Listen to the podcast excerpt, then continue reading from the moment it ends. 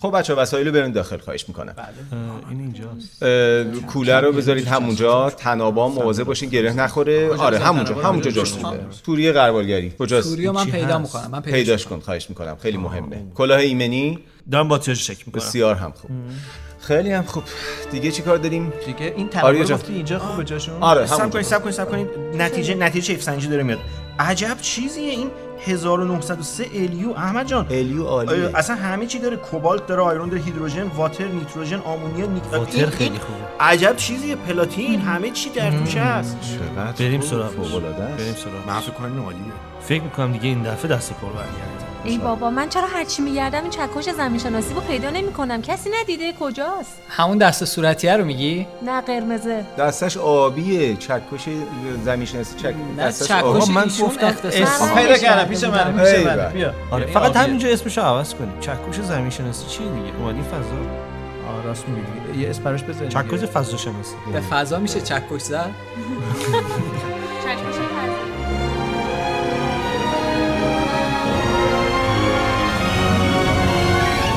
ایستگاه فضایی. سلام شما شنونده ششمین اپیزود ایستگاه فضایی هستید و در یک مأموریت عجیب و غریب می‌خوایم بریم به سراغ نسلی از انسان که در فهرست معدنکارها قرار دارن. حالا معدنکاوها یا معدنکارهایی که این بار محل کاوششون در مرزهای بیکران فضا هستش. محمد جواد وقتی میگیم معدنکاری در فضا آدم یاد همون جویندگان طلا میفته با همون تشتایی که در رودخانه می‌گرفتن تا بتونن اون رگه های طلا رو پیدا بکنن.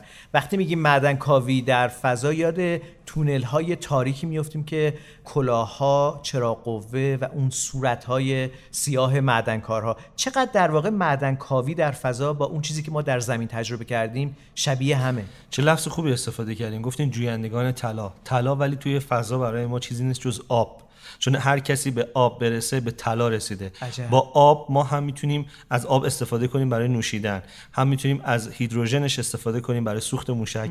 و هم می‌تونیم از اکسیژنش برای تنفس استفاده کنیم. آب برای ما مایه حیاته. در فضا مایه حیات و استمرار حیاته. استمرار حیاته. و حالا که گفتی که جایگزین طلا آب هستش در فضا ولی من دنبال سنگ هستم دنبال سنگ های قیمتی. ما تو فضا دقیقا دنبال چی هستیم؟ آریا؟ سیاوش اینو نگاه کن. این این سیاه رنگه type C ه اینا یه عالم مواد کربنی در داخل خودشون دارن. حالا این یکی رو نگاه کن. این که یکم روشناییش بیشتره سیلیکاتیه این یکی مدل که بینا بینشونه مواد فلزی در داخلش داره. خیلی از فلزات سنگین خیلی از چیزایی که ما تو زندگی روزمرهمون الان نیاز داریم و داره هر روز کم و کمتر میشه تو زمین تو این سنگا هست. بعضیشون 4.5 میلیارد سالن و از همون ابتدا توشون بوده اینا معادن متحرک فضایی هست البته عجب. تو ماه و سیاره‌های مختلف هم زیادن که حالا قرار دوستای من ربات‌ها به زودی شروع کنن به کاوششون رباتا باز پای رباتا در میونه. اما قبل از اینکه به سراغ رباتا بریم بریم به سراغ احمد کریمی که این بار برخلاف همیشه که در آسمان نما هست با توجه به تخصصی که داره که یک زمین ریخ شناس هست در این مأموریت فضایی ما رو همراهی می‌کنه. سال دیگه لازم نیست با آسانسور برگردیم به زمین آسانسور فضایی. واقعا مایه خوشحالی من این اتفاق خب احمد میشه به ما بگی که تو این سفر عجیب و غریب خیالی ولی مربوط به واقعیت دنیا و آنچه که پیش روی بشر هستش ما برای چی داریم میریم و مأموریت اصلی ما چیه؟ والا حقیقت من چکش زمین شناسی و چینه شناسی رو همراه بردم با کولم و قرار هست که چکشی به لایه های مختلف سیارک ها بزنیم و قرار هست کنکاش بکنیم. پس نوا- سوژه ما دیگه زمین نیستش اینجا. سوژه ما می‌تونه سیارک ها باشه بله. می‌تونه ماه باشه می‌تونه سطح سیارات باشه، بله. سیارات مثل مریخ. قبل از اینکه در واقع بخوایم معدن کاوی رو بریم سراغش باید ساختارشناسی یا زمین ریخ شناسی که شما در کره زمین تجربه دقیقاً. کردید و این بار در سیاره های دیگه دنبال بکنیم. دقیقا ما دنبال چی باید بگردیم؟ به عنوان کسی که داره نگاه می‌کنه. قبل از اینکه چکش در واقع زمین شناسیمون یا ساختار شناسیمون بخواد بر سطح یک سیارک یا یک سیاره بخوره. خب یک تفاوت خیلی بزرگی وجود داره بین زمین شناس و زمین ریخ شناس من به عنوان یه زمین ریخ شناس قرار هست اول سطح و رویه زمین رو ببینم. این که میگم زمین یعنی سطح و رویه اون جرمی که روش پا گذاشتیم. و قرار هست دنبال یک الگوهایی باشیم برای اینکه بفهمیم چه بر این سیارک گذشته چه سرگذشتی روی سطح مریخ اتفاق افتاده. آیا آب جریان داشته آیا دریاچه شکل گرفته یا در گذشته و این خیلی برای من جذاب است. یک جنبه جذاب دیگه مطالعه روی سیارک ها انگار داریم به میراث فرهنگی منظومه شمسی نگاه می‌کنیم به جعبه خاطرات منظومه شمسی. گفته میشه که سیارک ها به نوعی خبر میدن از آغاز پیدایش منظومه شمسی ما. سیارک ها با خودشون چه رازهایی رو همراه دارن؟ ببینید چهار و نیم میلیارد سال پیش زمانی که منظومه شمسی در حال شکل بوده ما سیارات اصلی رو داشتیم که شکل گرفتن. بگونه این چهار سیاره خاکی سنگی رو می‌شناسیم چهار سیاره گازی رو. و اینجا چیزهایی که به عنوان خورده سیارک ما در کمربندهای تروجان ها کمربند بین مریخ و مشتری و حتی فراسوی اون داریم در واقع خورده ها یا آجرهایی هست که از ساخت و ساز این منظومه شمسی باقی مونده. از خشت های بجامونده از ابتدای شکلی منظومه شمسی. و باید جذاب باشن دقیقا. و آریا وقتی که نگاه می‌کنیم به سیارک ها ما داریم با جرم های متفاوتی نسبت به سیاره ها روبرویم. یعنی ساختارشون یعنی فرم ظاهریشون شبیه سیب زمینی سیب یا زمینی های شکل نامنظم. نامنظم عجیب غریب دارن. چرا کروی شکل نیستن اینها؟ خب وقتی داشته شکل می‌گرفته سیستم همه نتونستن به تعادل اصطلاحا هیدروستاتیک برسن. یعنی بیان و یه شکل کروی داشته باشن. و خب همین هم هستش که مدار پایدار پیدا نکردن. اکثرا خورد شدن تیکه شدن.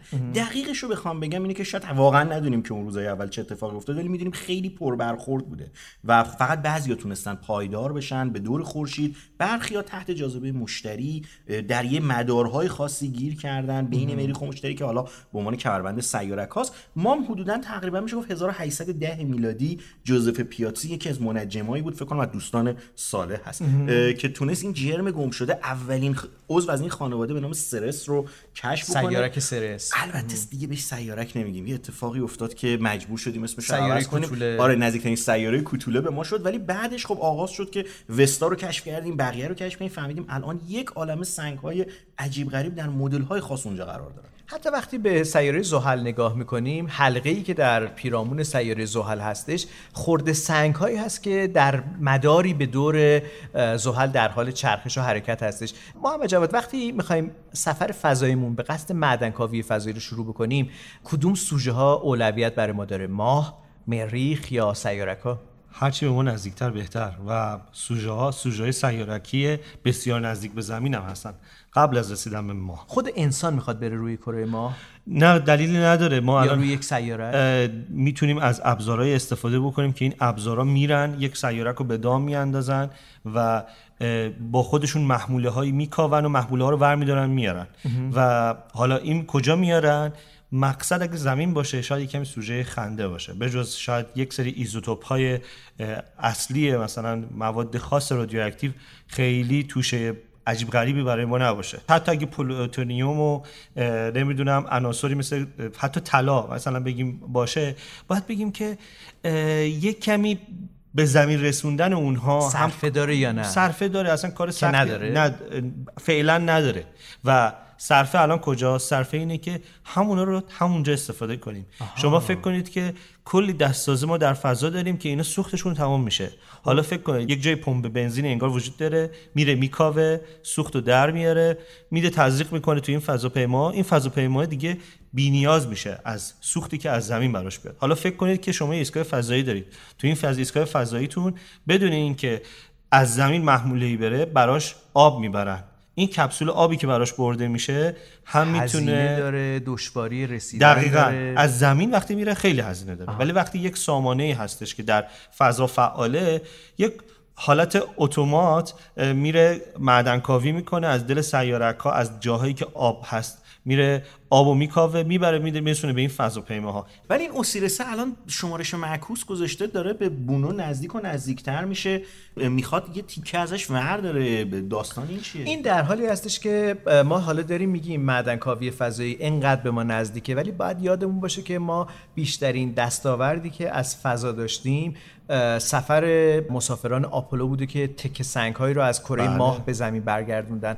ما هنوز در واقع هیچ تکه ای از یعنی دستاورد مستقیم بشر نبوده. شهاب سنگ های ممکن از جاهایی اومده باشن ولی این به این معنی نیست که ما رفتیم تا حالا جایی یک تکه سنگی رو برداشتیم. ما داریم راجع به یک کار نامحتمل و سخت و دشوار صحبت می‌کنیم امشب. قبل از همه اینا یادمون نره که سیارک ایتوکاوا یک بار یک مهمان از زمین داشت. فضاپیمای هایابوسا ژاپنی رفت و خودش رو ماس کرد و یه تیکه خیلی کوچیک ازش آورد به زمین. حالا منم خوشبختانه تونستم توی موزه تو ژاپن اینو ببینم. خیلی چیز میکرومتری خیلی کوچولو بود. شاید به نظر خیلی بی ارزش بیاد که از تو میکروسکوپ داریم یه ذره می‌بینیم. تازه اول راه و اول کارهای بشر برای یافتن متریال یا اون جنسی است که در جاهای دیگه وجود داره من خیلی بله. هیجان زدم. یعنی الان نگاه می‌کنم شمارش معکوسای ماموریت اوسیریس شروع شده. داره نزدیک میشه به سیارک بنو بنو چه اسم عجیبی هم داره این. بنو بود اسم بنو یه سیارک خیلی خاصی هم هست. و داره سعی می‌کنه ازش یه نمونه ای رو ورداره بسته‌بندی کنه نمونه ای که بعدا به نحوه خاصی ارسال می‌کنه به زمین و الان تو ماموریتش نوشته که 2023 مثل که تو منطقه یوتای امریکا به زمین میشینه. داره این کار انجام میشه الان. داره این کار انجام میشه و ماموریت های فضایی که برای سیاره سرخ تدارک دیده شده خبر از این میده که به زودی نسل بعدی فضاپیماهایی که فرود میان قصدشون بر اینه که بتونن محموله فضایی رو از مریخ به زمین برگردونن و این شاید یکی از مهمترین دستاوردهای بشر در طی سالهای پیش رو باشه. ولی اجازه بدید که همینجا که گفتیم مریخ همینجا که راجع به ساختارشناسی سیارک ها سیاره ها و اجرامی مثل کره ماه صحبت کردیم می‌خوایم بریم به سراغ مهمان ویژه این ایستگاه فضایی که محمد جواد ممکنه خانم دکتر سولماز عادلی رو شما معرفی کنید بله خانم دکتر سولماز عادلی پژوهشگر پسا دکتری در مؤسسه پژوهش‌های سیاره DLR هستند یا خیلی بخوام عامیانه تر بگم سازمان فضای آلمان. و فارغ التحصیل دکتری ژئولوژی سیاری از Free University برلینن. ایشون در زمینه‌های فعالیت حرفه‌ایشون موارد خیلی جذابی می‌بینیم از فرایندهایی که در سطوح سیاره داره اتفاق میفته تا سنجش از راه دور طیف نگاری که تحلیل‌های طیف نگاری که انجام میدن رو سیاره‌های مختلف تا تاریخچه آب مایع روی مریخ. عجب. و داستان آب مایع همون رویای بشر برای یافتن اسرار سیاره سرخ هستش که ظاهرا خانم عادلی و باقی همقطارانشون در پی یافتنش هستن. دنیای سیاره شناس خیلی دنیا عجیبیه. چون زمین رو می‌بینه زمین رو میکاوه ولی قراره که از راه دور سیاره ها رو بشناسه و راوی آنچی که درون سیاره ها میگذره باشه. پس بیایید سفر بکنیم به قلمرو زندگی یک سیاره شناس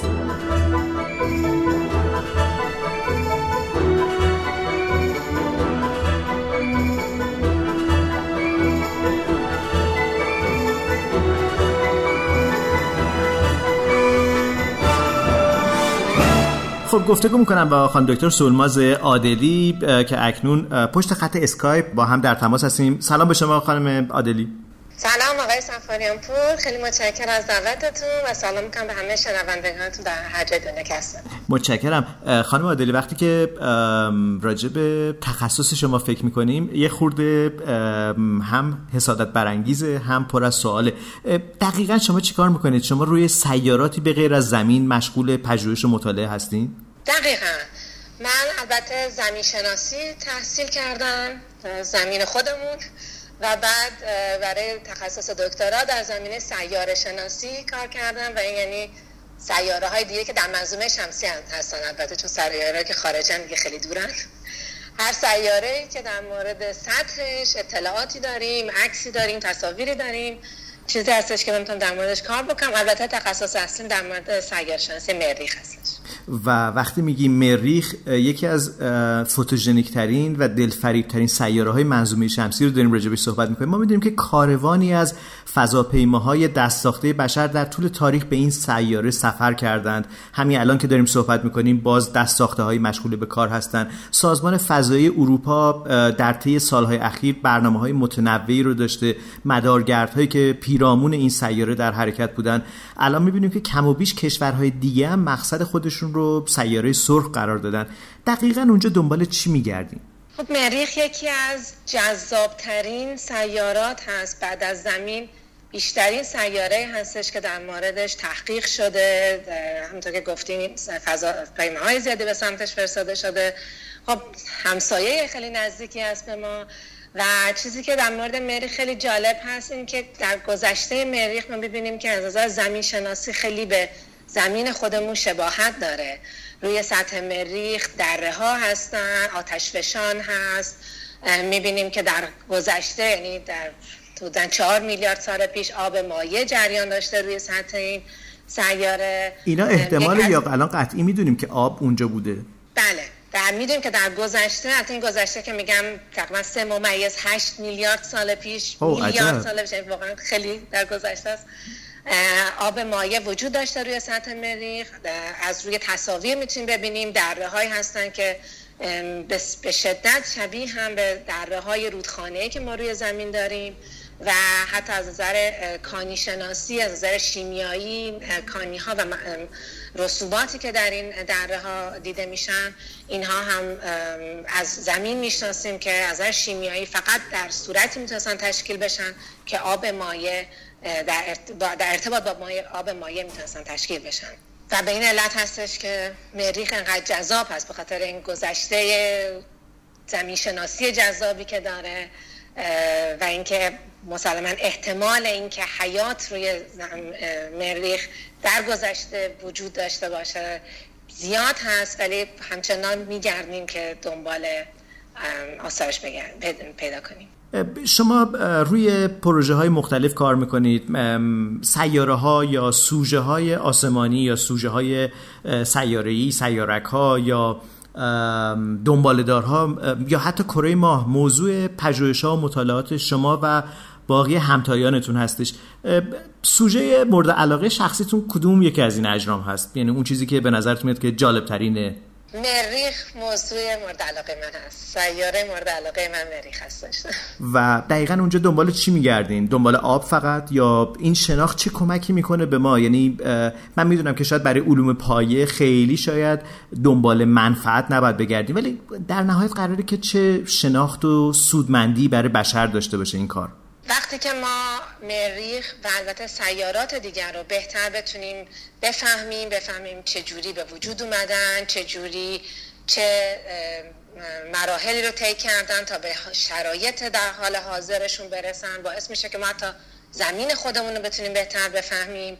درسته که زمین شناسی بالاخره یه رشته است که خیلی قدمت داره ولی بازم اونقدر هنوز ما حتی زمین خودمون رو نمی‌شناسیم و این وقتی مقایسه بکنیم زمین رو با سیارات دیگه با سیارات که شبیه به زمین هستن مثل مریخ یکی از بزرگترین حسناش هست که باعث میشه بهتر بتونیم زمین خودمون رو البته بشناسیم. و سوال بعدی این هستش که بدونیم آیا حیات در سیارات دیگه وجود داره یا نه؟ آیا ما تنها هستیم یا نه؟ این بزرگترین سوالی هستش که در رشته سیاره شناسی و ستاره شناسی همه باش درگیر هستن. و خب مریخ یکی از کاندیداهایی هست برای این سوال. برای اینکه می‌دونیم خیلی به زمین شباهت داره. در گذشته آب مایع بروش وجود داشته. و امکان اینکه حیات بر روی مریخ به وجود اومده باشه هست و میگردیم همچنان دنبال اینکه آثارش رو پیدا کنیم اگر به وجود نده باشه. اگه جستجو برای حیات هدف است و قطعا سوژه فوق العاده جذابیه شنیدن خبر اینکه حتی یه تکسلولی توی یک سیاره یا یک جای ماورای زمین یافت بشه این گفته میشه که انقلابی در تاریخ حیات بشر و مکاشفه بشر درباره جهان پیرامون خودشه. اما آیا فقط نامزد اصلی مریخ یا مثلا قمر انسلادوس ممکنه که در حال حاضر درش حیات وجود داشته باشه یا مثلا تایتان یا اقمار دیگه؟ اون چیزی که ما راجع به مریخ میشنویم اینه که در گذشته چنین بوده. آیا جایی هست که الان فکر کنیم که محتمل هست که در اونجا حیات رو بیابیم؟ درست می‌فهمین. البته در مریخ احتمال اینکه در گذشته حیات وجود داشته باشه خیلی زیاده و احتمال خیلی خیلی کمی هم وجود داره که اگر این حیات در گذشته به وجود اومده باشه همچنان شاید در یک شرایط خیلی خاص آب مایع زیر سطح مریخ اتسترا ممکنه که ادامه پیدا کرده باشه. ولی همونطور که فرمودین بله انسلادوس هست یوروپا این از اقماری هستن که چون که الان می‌دونیم که یخ آب حتی آب مایع روشون وجود داره. قمر سیاره مشتری. بله اقمار مشتری هستن. فعالیت های حرارتی دارن. برای تمام مواردی که حیات لازم داره روشون وجود داره. تیتان خیلی جالب هستش برای اینکه می‌دونیم که خیلی عناصر کربن نیتروژن این موادی که حیات بهش احتیاج داره روش روش خیلی زیاد هست. حتی دورتر هم میشه رفت. تعریف جاهایی که الان میشه حیات روشون پیدا کرد تغییر کرده. هرچی که سیارات یا اقمار جدیدی پیدا میشه این به معروف مرزهای تعریف جایی که میشه روش حیات پیدا کرد گسترش پیدا می‌کنه. این رو بخواستم بپرسم که حالا که در واقع شناخت ما درباره سیارات ماورای زمین به سیارات فراخورشیدی هم رسیده. الان ما می‌دونیم که تعداد پرشماری سیاره فراخورشیدی یافت شده در کنار ستاره های دیگه ای در کهکشان راه شیری. آیا در واقع هیته مطالعات شما شما رو به سیارات فراخورشیدی هم میرسونه یا فقط معطوف سیارات داخل منظومه شمسی هستید؟ نه من شخصا در سیارات معطوف به منظومه شمسی کار می‌کنم. برای اینکه کار من در مورد مطالعه سطح یک سیاره است. من احتیاج دارم که یک مدارگرد یا یک فضاپیمایی روی اون سطح فرود بیاد اطلاعات مستقیم از اون سطح به من بده. اون سیارات فراخورشیدی که الان پیدا میشن همکاران زیاد دارم که در موردش کار می‌کنن ولی اون بیشتر به صورت یک نقطه دیده میشه با نور کار میشه با طیف سنجی کار میشه. هیچ دست ساخته ای شاید حالا حالا بهش نرسه. درسته دقیقا. در همین من فعلا تو همین منظومه شمسی هستم.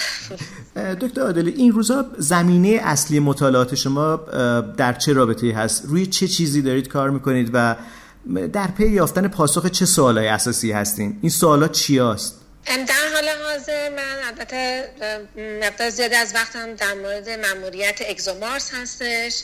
این مموریتی هستش که از طریق سازمان فضایی اروپا دو سال دیگه قرار به سمت مریخ فرستاده بشه و این مموریت توانایی های بسیار جالبی داره. برای اولین بار می‌تونه تا دو متر حفاری بکنه روی سطح مریخ و این اولین بار هست که یک مریخ پیما می‌تونه تا یه همچین عمقی دست پیدا بکنه.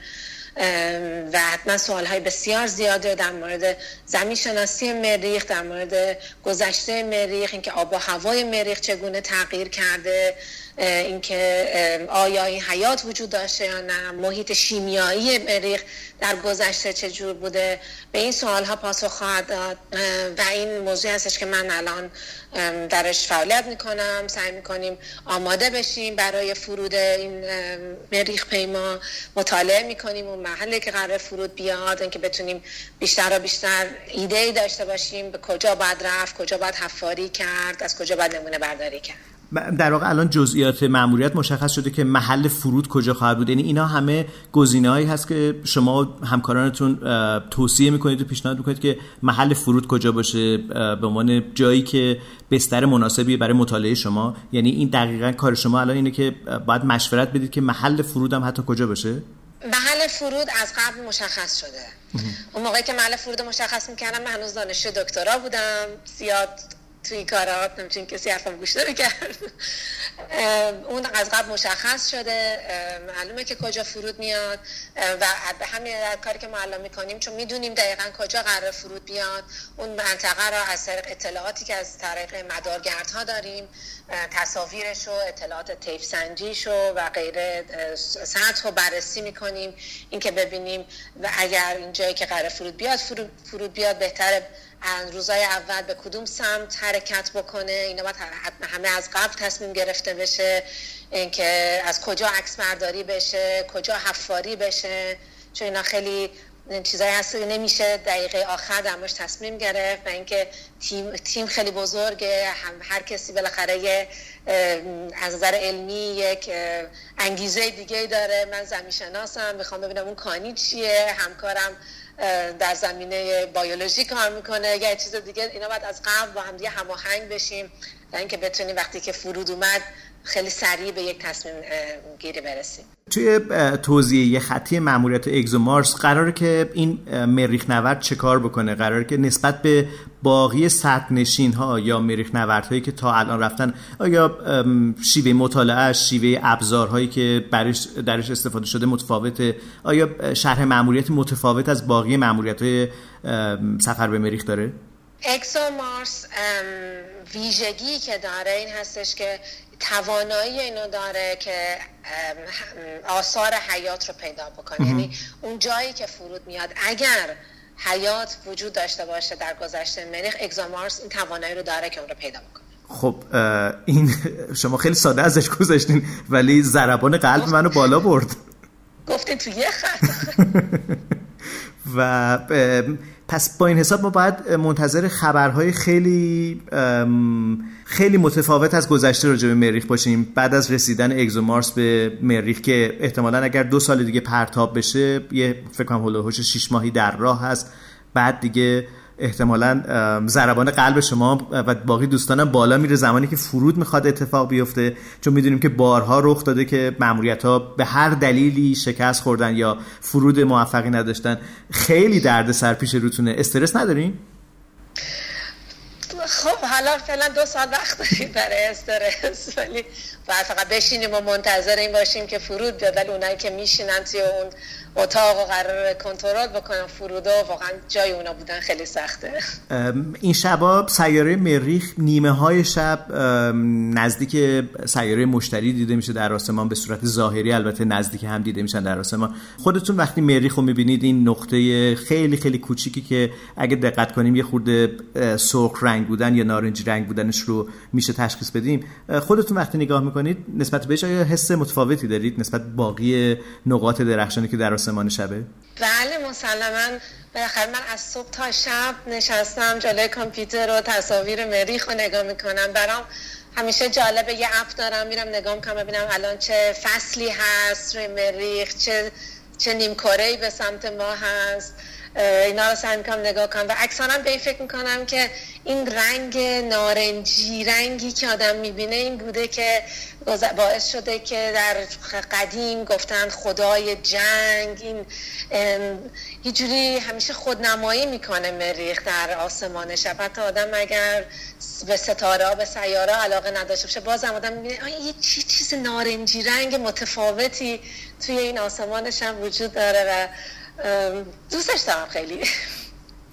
اگزومارس مشخص شده که کجای مریخ فرود میاد؟ نیمکره جنوبی شمالی به قطب ها نزدیک هستش یا به خط استوای مریخ آیا هول و رو می‌دونیم که کجا خواهد بود؟ بله اکسومارس در یک منطقه به اسم اوکسیا پلانوم قرار فرود بیاد. این منطقه یک منطقه هست بین نیمکره جنوبی و نیمکره شمالی و این منطقه هستش که برای فرود اگزون مارس انتخاب شده ویژگی خاصی باید داشته باشه این منطقه؟ این منطقه ویژگی علمیش این هستش که بر روی سطحش از طریق مدارگردها کانی های پیدا شده که می‌دونیم در زمان ابتدایی به وجود اومدن مریخ اینها به وجود اومدن. این دقیقا همون زمانی که اول گفتم سه ممیز 8 میلیارد سال پیش 4 میلیارد سال پیش این موقعی هستش که می‌دونیم آب مایع به صورت فراوان روی سطح وجود داشته و این کانی ها کانی های روسی هستن یا برای کسایی که با زمین شناسی آشنا هستن فیلوسیلیکات هستن. می‌دونیم که اینها فقط در صورتی به وجود میان که در ارتباط باشن با آب مایع نظر شیمیایی و روی سطح این اکسیاپلانوم جایی که اگزومارس فرود میاد این کانی به سطح فراوان از طریق مدارگردها پیدا شده. خانم عادلی وقتی میگیم مریخ یاد گودال ها دهانه ها و دره ها و زمین های زمین که حالا واژه شاید درستی نباشه یاد سطوحی میفتیم که روی نقشه ها اسامی متفاوتی دارن. ظاهرا شما اسامی ایرانی روی برخی از عوارض سطح مریخ گذاشتین. داستانش از چه قراره؟ بله به عنوان پژوهشگر وقتی که ما یک چیز خاصی رو روی سطح سیاره پیدا می‌کنیم و اون اسمی نداره این امکان به ما داده شده که بشه اسم پیشنهاد کرد براش. بله. برای اینکه خب خیلی راحت تر هست وقتی مقاله نوشته میشه که اون ویژگی زمین شناسی اسم داشته باشه. و من یک بار یک دره رودخانه ای بود که در موردش تحقیق می‌کردم به اسم کارون نامگذاری کردم کارون ولس اگر نگاه کنید تو اینترنت می‌بینید که روی مریخ نام گذاری شده به صورت رسمی. و یک دهانه برخوردی هم هستش که به اسم روستای ترق نامگذاری شده. چند تا اسم ایرانی دیگه هم هستن. فکرم همکار دیگه گذاشته باشن ولی الان همه تو ذهنم نیست. خب این دوتا چون خودم روشون کار کردم. متشکرم خانم دکتر سلماز عادلی در آلمان و آنچه که در واقع در این گفتگوی ایستگاه فضایی اتفاق افتاد داستان زندگی یک پژوهشگر سیاره شناس هستش. من می‌دونم که در واقع شنوندگان ایستگاه فضایی طیف هم خانم ها هستن هم آقایون ولی شاید برای دختر خانم ها خیلی شما الهام بخش بشید. برای اونها اگر نکته هست یا چیزی هست که می‌خواید به گوششون برسونید خیلی خوشحال میشیم که از زبان شما بشنویم. دوست دارم بهشون بگم که شماها می‌تونین به هیچ عنوان دختر بودن زن بودن مانع این که آدم پژوهشگر بشه یا تو هر چیزی که بهش علاقه داشته باشه البته فعالیت بکنه نمیشه. و توی رشته من الان جوون خیلی زیاد هن که زنن خانومن ولی نسل های ذره سن بالاتر خیلی کم هستن. این نشون میده که چقدر الان بیشتر و بیشتر ما خانم ها جامون رو پیدا می‌کنیم و میایم توی علم و امیدوارم که بیشتر میان. من هم امیدوارم. خانم دکتر سرماز عادلی خیلی متشکرم که در این ایستگاه فضایی با شما گفتگو کردم برای من باعث افتخار بود. خیلی متشکرم ممنونم ازتون.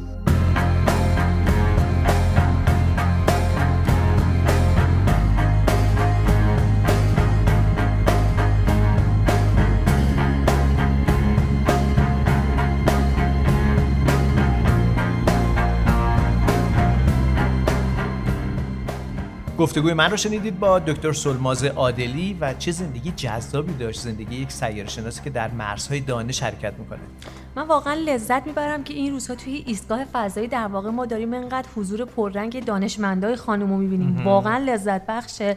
و این یه جورایی برخلاف اون چیزی که ما در گذشته شاید حالا توی دنیای نجوم یا نجوم آکادمیک می‌بینیم داره اتفاق میفته حضور خانوما بسیار بسیار پررنگ شده و در واقع خانوما دختر خانومایی که دارن این پادکست رو میشنون و تو سرشون شاید رویای دانشمند شدن در حوزه نجوم رو دارن به نظرم می‌تونن که اگر دیدگاه نشدنی یا ناممکنی دارن نسبت به این قضیه یه خورده دیدگاهشون رو عوض کنن و ببینن که ممکنه آره. ما پیشتر هم با خانم شیما پیلور گفتگو کردیم در ایستگاه فضایی اگر مایل هستید. اپیزود سوم رو بشنوید که داستان جالب بود داستان جمعوری جیش فضانوردا برای ساخت ملات در کره ماه ایده بلند پروازانه خانم دکتر پیلور بود که چرا آریا قیافت آریا فکر کنم از اون سنگو برداشته اشتباهی. صد بار گفتم در خونه مردم نرو. من تو اون خونه پام هم نمی‌زنم ولی خیلی سوژه جالبی بود. کلی کامنت های جذاب دریافت کرده بودیم و حالا که گفتم کامنت یا پیام های شما اجازه بدید بریم به سراغ احمد کریمی و محمد صالح تیمار که ما رو به دنیای آسمان نما خواهند برد در گنبد آسمان که این بار نیستید دیگه در خود ایستگاه هستید و برای ما خواهید گفت که چه میگذره قبل از اون باید تشکر بکنم از محمد صادق فقانپور که امکان گفتگو و هماهنگی گفتگو با خانم دکتر سولماز عادلی رو فراهم کردن. این شما و این آسمان نما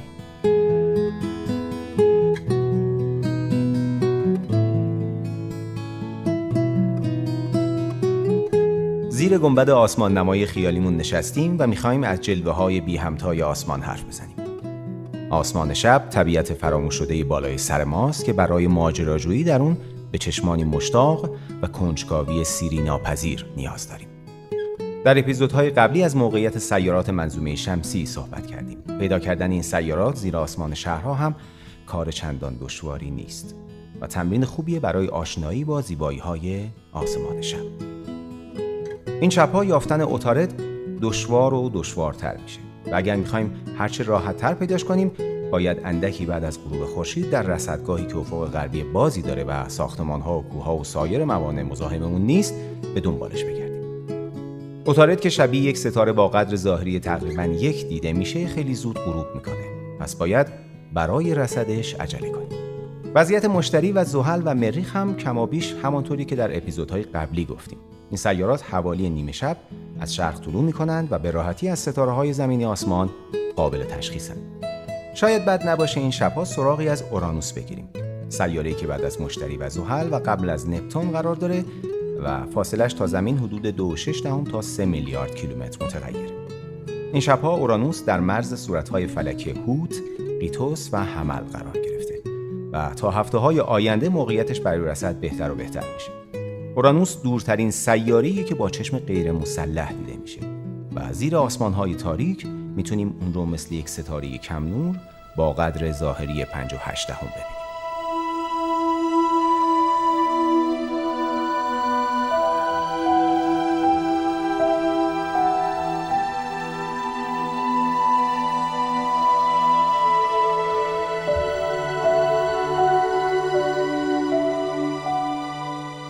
اینجا هم اونجاست که می‌تونم بخونم نفس کشیدن سخته تو رو ندیدن سخته ها چون نه اون هست نه تو. برای اکسیژن به کپسول و کلی تجهیزات پناه می‌برم. برای تو هم فقط خیال و تجهیزات خیال نوردی درمون این دل دیگه. می‌دونی برای منی که با یه استکان چایی لاهیجان بهاره حال و احوالم میزون می‌شد و خیال می‌کردم. خیلی سخته که اینجا خبری از صدای ریختن چای توی استکان و بلوپ افتادن یه تیکه نبات داخلش و هم زدنش نیست. حالا اضافه کردن چوب دارچین یا گل سرخ روی چای بمانه. اینجا چای رو هم باید با یه کیسه پلاستیکی نیدار که یه درپوش خیلی نازک داره بخورم. و همش حواسم به این باشه که نکنه قبل از اینکه نی رو از لبم جدا کنم یادم بره اون دریچه رو با زبونم ببندم. اصولا این چای نباید بچسبه. اما باید بهت بگم میچسبه. وقتی چشمامو بستم و تو اینجایی داریم دوتایی با یه نی چای می نوشیم درست همین حالا که ماه داره غیر دایره دور زمین حرکت می‌کنه و تصویر زمین و ماه از روی شیشه های ایستگاه افتاده وسط مردمک چشمات می‌خوام یه حرف غیر معمول بهت بگم.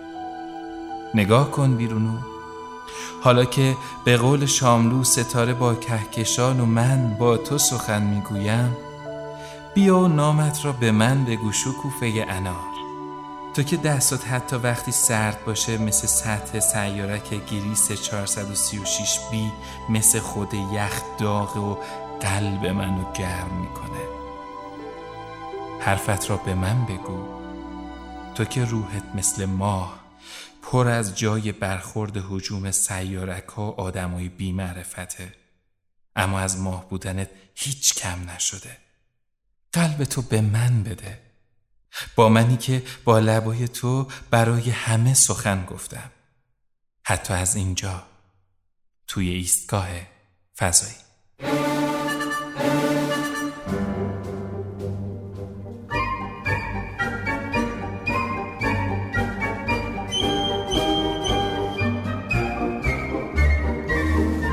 صدای احمد فیاض بود در عاشقانه های فضایی.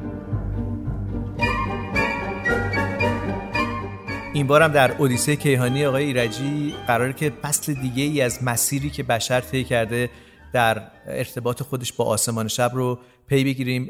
نوبت قبل رسیدیم به اینکه اسطوره ها رو داشت داستان ها رو داشت الهه ها رو داشت. بهترین جایی که براشون می‌تونست انتخاب بکنه در آسمان بود جایگاهی دور از دسترس. و این چنین بود که رد اسطوره ها در آسمان شب کم کم پیدا شدش. از اینجا به بعد چطور باید ادامه بدیم؟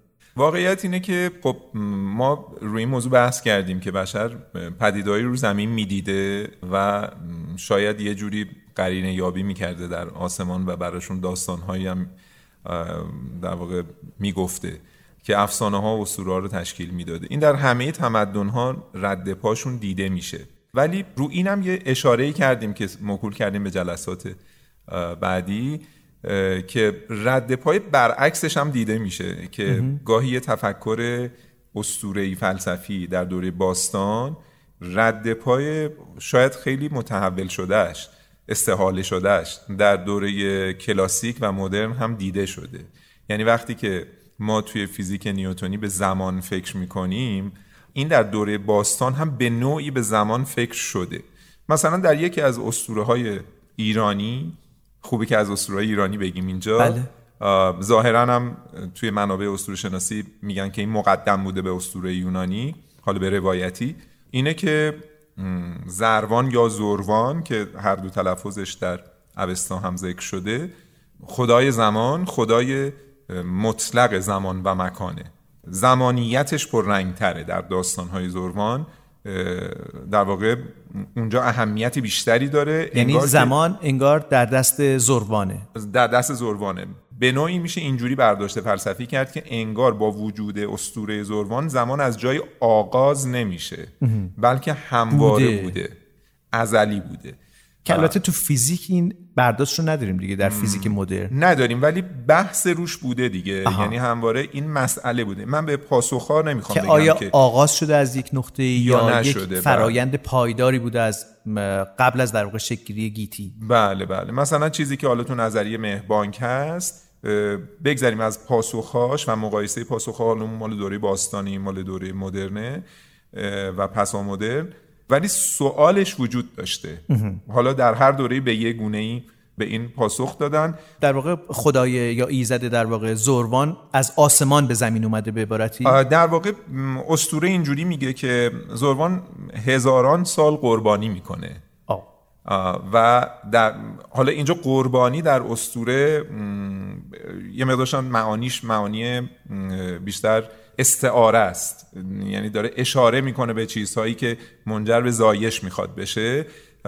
و بعد از قربانی های متعدد حالا اینکه چی رو قربانی می‌کنه اینا خیلی خیلی شفاف نیست. دیگه اسطوره شناسا به دقیق تر بگن. به تردید میفته که آیا این قربانی های من برای زایش آیا به بار خواهد نشست یا نه؟ قربانی می‌کرده که چی بشه؟ که دچار زایش بشه یعنی صاحب فرزندی بشه که جهان رو مدیریت جهان رو به او واگذار کنه. آه، ولی در انتهای این دوره دچار تردید میشه و نتیجه این قربانی و تردید آبستن شدن همزمان اورمزد و اهریمنه. آه.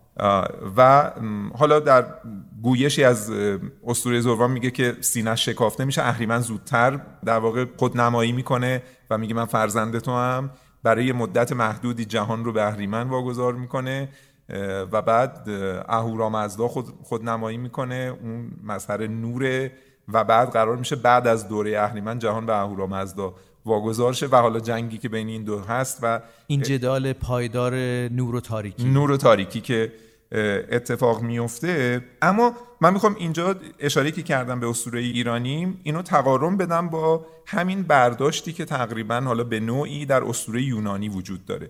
در اسطوره یونانی شما می‌بینید که بحث کرونوس است کرونوس که یکی از فرزندان آسمان و زمینه. یعنی در واقع در خلقت اولیه آسمان که زایش پیدا می‌کنه آسمان یا اورانوس و زمین یا گایا و مسیرهای بعد از اون مثل تارتاروس که جهان زیرینه.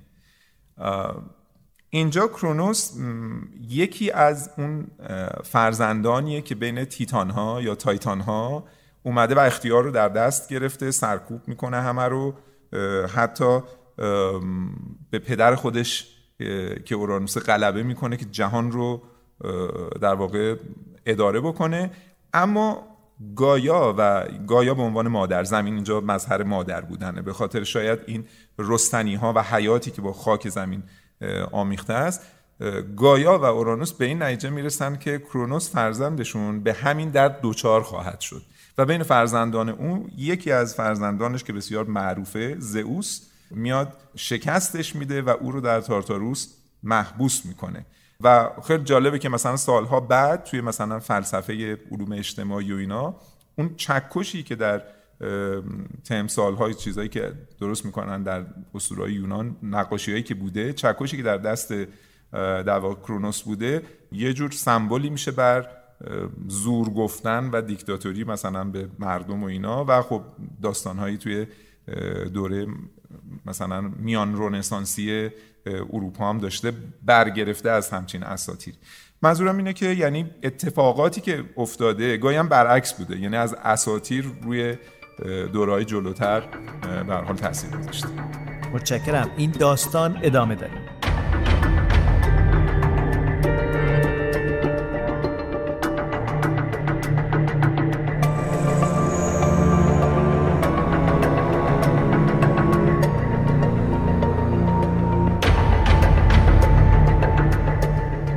صدای ما رو از ایستگاه فضایی میشنوید و داستان ما در معدنکاوی فضایی به سیارک ها به کره ماه و به سیاره مریخ رسید. محمد جواد معدنکاوها چه کسایی خواهند بود؟ همون معدنکارهای قدیمی بر روی سیارات دیگه قدم می‌گذارن یا بر روی ماه و شروع می‌کنن به حفر و کندن تونل های بزرگ؟ دست کم امیدواریم که ربات جای ماه ها رو بگیرن جای انسان ها رو بگیرن. توی این کارهای سخت چه در زمین چه در فضا فرقی نمی‌کنه. و این اتفاق قراری که بیفته قراری که این معدنکاوی فضایی به واسطه ربات ها محقق بشه و نکته ای که وجود داره اینه که ممکنه که ما انسان ها هم درگیرش بشیم ولی تو سرزمین ها تو سیاره ها تو کرهاتی که علاقمندیم که بریم اونجا سازی فضایی بسازیم. یا بکاویم. یعنی منفعتی داشته باشه بله بله. مثلا یکی از نمونهاش اینه که خب مریخ جو داره احتمال اینکه یه شهاب سنگی سیاره که چیزی برخورد بکنه حالا نباید سیاره خیلی بزرگ در نظر بگیریم. شهاب سنگی برخورد بکنه خیلی کمتر میشه نه به اندازه زمین. صحرا یک سپر ایمنی دقیقا داره. چون میسوزه توی جوش. تا حدودی میسوزن نه اینکه کامل. ولی اه، ماه جو نداره. و به خاطر همین یکی از ایده اصلی برای زندگی در ماه اینه که ما بکاویم یه غاری حفر کنیم و اون در دل اون غارهای زیرزمینی زندگی کنیم یه جور مثل همون بنکر ساختن روی زمینه که دقیقاً شما بنکره. خودت هم بهش خیلی علاقمند. بنکرها در واقع محفظه های نجات در زمان حمله های هسته بوده که ساخته شده بوده از دیرباز همچنان هم باقی هسته مونده. شیمیایی شیمیایی. انواع مختلف ولی مشهورترینشون- شهرک های زیرزمینی هست شرکای امن زیرزمینی برای مواقع خیلی اضطراری مثل جنگ ها بسیار خوب. و وقتی که پای ربات ها وسط میاد حتما پای آریا وسطه. بله فعالیت های روباتیک شرکت های خصوصی و حتی شرکت های فضایی خیلی بزرگ کمپانی های بزرگ فضایی دست به دست هم دادن طرحهای مختلف روباتیک فضایی دارن. برای اینکه حتی بعضی وقتا سیارک ها رو بدزدن به نزدیکی ماه بیارن. حملش کنن یا تو خود فضا در حالی که روی فضا هستن بهشون وصل بشن مواد لازم رو استخراج کنن و مثلا به یه پایگاهی نزدیک ماه بیارن. یه جور بردهداری فضاییه؟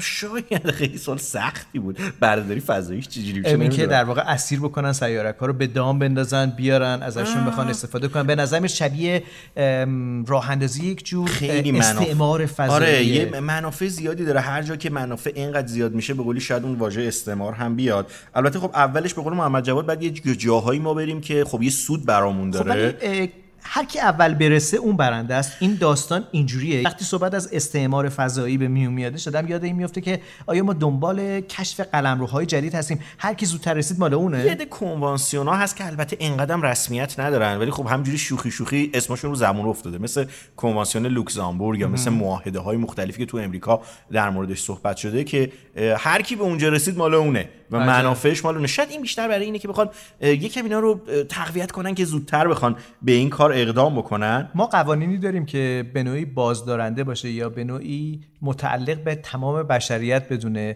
اجرام سماوی رو محمد استفاده. صلحآمیز از فضا بله ولی درونش کاوش های فضایی به این شکل ذکر نشده و نمی‌تونن آها. جلودار کاوش ها باشن و نباید هم باشن. ما پس هر باید کی رسید زودتر مال باید بهتر بگم. تا این تعارضات پیش نیاد براش قانونی گذاشته نمیشه. عجب. ما باید بذاریم این تعارضات پیش این و چه دنیای جدیدیه ها. یعنی من شکل جدیدی فکر از می‌کنم یکی از این ربات ها میره یه سیارکی رو شروع می‌کنه حف کردن به یه موجودی مثل فیلم بیگانه می‌رسه. و هر وقت به این فکر می‌کنم به اون دالونای تاریکی که میگی فکر می‌کنم یاد فیلم بیگانه میفته داستان داستان علمی تخیلی نخواهد موند. داستان داستان واقعی هست که خیلی خیلی هم به ما اتفاقا ظاهرا نزدیکه. برنامه های زیادی وجود داره. شما شرکت ها یا استارتاپ هایی گفتید که به نوعی برای معدنکاوی فضایی دارن کار می‌کنن. پس فعلا تا اطلاع ثانوی این ربات ها هستن که به معدنکاوی می‌پردازن بنا به نیاز و استراتژی که تعیین میشه از یک ماموریت فضایی. بله همینطوره. و بعد یه نکته من اینجا می‌خواستم اضافه بکنم که خیلی هم نباید دور بشیم. داستان سرزمین هاییه که هنوز متعلق به جای خاصی نیستن برمیگرده به منافعی که اونجا میرسونن. ما راجع به شمالگان و جنوبگان می‌تونیم تو همین زمین صحبت کنیم. جنوبگان خیلی منبع خاصی نداشته. به خاطر همین سر تقسیمش الان همه فضا خیلی فضای گوگولی مگولی و برهم هم کنار اومدن. آره ولی توی شمالگان که نفت هست دیگه اون شوخی کنار گذاشته شده.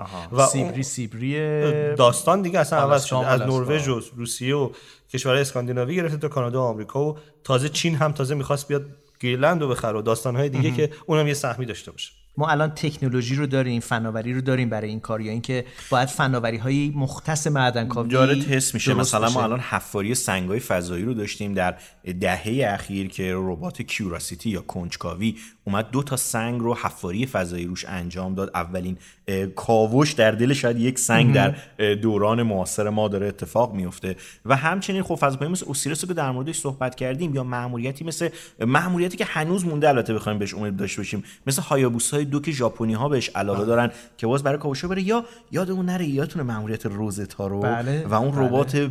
عجیب غریب اون فیلایه که اومد و روی دنبالدار چرومیوف گراسیمنکو نشست. یعنی موجود زنده بود یعنی مثلا شاید یه حشره هیجانش عجیب بود هیجانش عجیب بود. یعنی من یادمه تا اون 45 دقیقه رویایی که بخواد اولین تصاویر به زمین برسه نفس تو سینه‌های همه حبس شده بود و تونست کلی تو اونجا کاوش انجام بده نمونه برداری بکنه و آنالیز و آزمایش انجام بده و ذره ذره داریم به اون دنیای رویایی معدنکاری فضایی نزدیک میشیم و همین برنامه هم راجع به مریخ باز ما صحبت کردیم و مأموریت اگزومارس که امشب با خانم عادلی راجبش مفصل صحبت کردیم اون هم بازوهای رباتیکی است که سطح رو میکاوه و سعی می‌کنه به عمق بره و این تازه آغاز داستان است. آغاز داستانه به خاطر اینکه کلی اتفاقات عجیب و غریب در پیش روی ما. وقتی داره میگه معدن کاوی فضایی اینطوری نیست که فقط بریم یه نقطه روی سیارک همونجا معدن کاوی رو انجام بدیم. ممکنه بریم اون سیارک رو پیچ کنن. حالا گیر بندازن.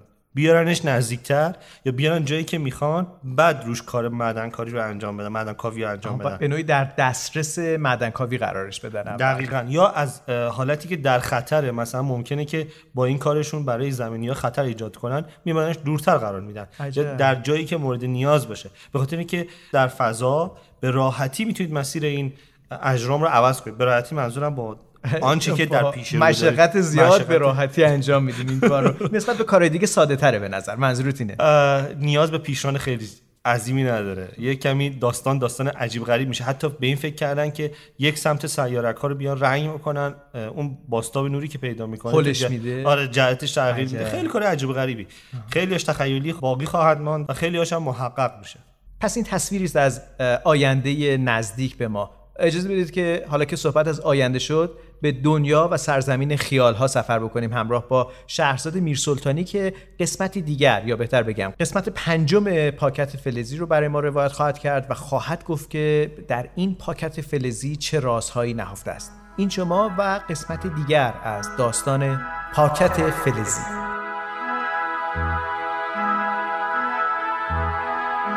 این موسیقی رازآمیزی که از رادیو فلزی پخش شده بود مطمئنم کرده بود که خواب نیستم و بیدار بیدارم. چشمام تا ته ته باز شده بودن و تمام این اتفاقات نه تو خواب بلکه تو بیداری من اتفاق افتاده بود. صدای موسیقی از رادیو فلزی پخش می شد و من سر جام تو چارچوب در خوش شده بودم و نمی‌تونستم حرکتی بکنم. نمی‌تونستم از اتاق برم بیرون نه جرأت اینو داشتم که برگردم و به پشت سرم نگاه کنم و ببینم چرا و چجوری اون پاکت فلزی تبدیل به رادیو فلزی شده و داره موسیقی پخش می‌کنه. تو همین فکر را بودم که موسیقی تموم شد و اتاق من تو سکوت کامل فرو رفت و حالا می‌تونستم صدای نفس نفس زدنهای خودم رو هم بشنوم. معلوم بود که حسابی ترسیده بودم. وقتی رادیو فلزی ساکت شد آرومتر شدم. تونستم کم کم با ترس برگردم و ببینم پشت سرم چه خبر است. هیچ هیچ خبری نبود. رادیو فلزی هیچ تغییری نکرده بود و همون شکلی رو میز سر جاش بود. آهسته آهسته حرکت کردم و به سمت میز رفتم. به رادیو نزدیک شدم تا ببینم دکمه چیزی روش پیدا می کنم تا با فشار دادنش دوباره اون موسیقی اسرارآمیز رو پخش کنه یا نه. مثل قبل بود. هیچ خبری از هیچ دکمه روش نبود. عجب رادیویی. رادیوی بی دکمه.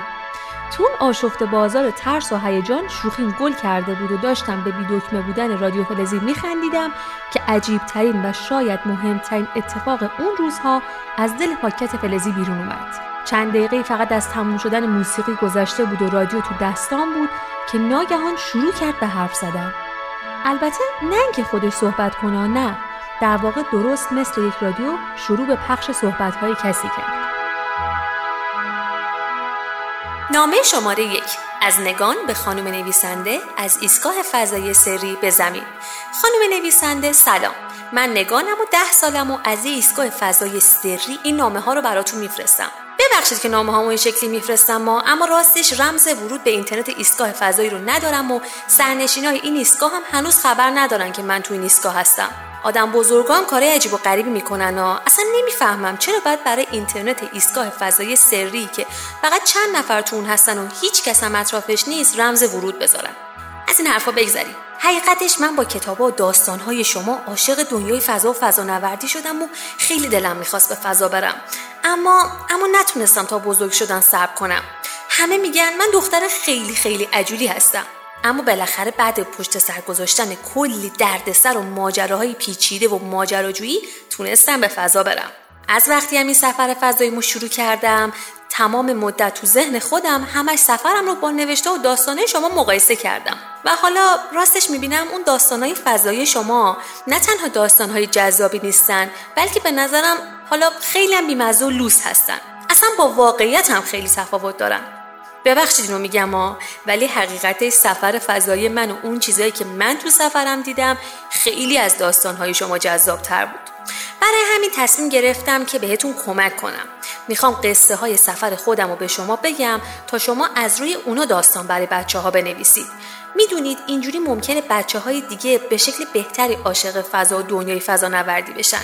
و اگه یه روزی خودشون به فضا رفتن مثل من تو ذوقشون نمی‌خوره که چرا انقدر داستانای شما با واقعیت یه سفر فضایی تفاوت داره. قصه من براتون تیکه تیکه میگم که خسته نشید و وقت داشته باشید اونا رو بنویسید و روشون خوب کار کنید. حالا فکر می‌کنم اطلاعاتی که تو این نامه بهتون دادم با اون ماجراهای هیجان انگیزی که احتمالا از لحظه دریافت پاکت فلزی پشت سر گذاشتید می‌تونه یه شروع خوب برای کتاب جدیدتون باشه. موافقین؟ چطور اصلا همین حالا نوشتنش رو شروع کنید من 17 ساعت و 42 دقیقه و 33 ثانیه دیگه برمیگردم و از قصه سفر فضای هیجان انگیزم براتون میگم. پس تا اون موقع خدافظ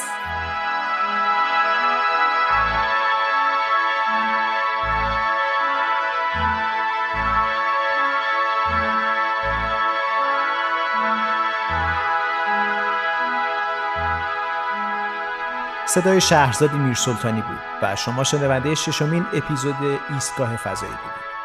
این پادکست با همکاری مجله نجوم تقدیم حضور شما شد.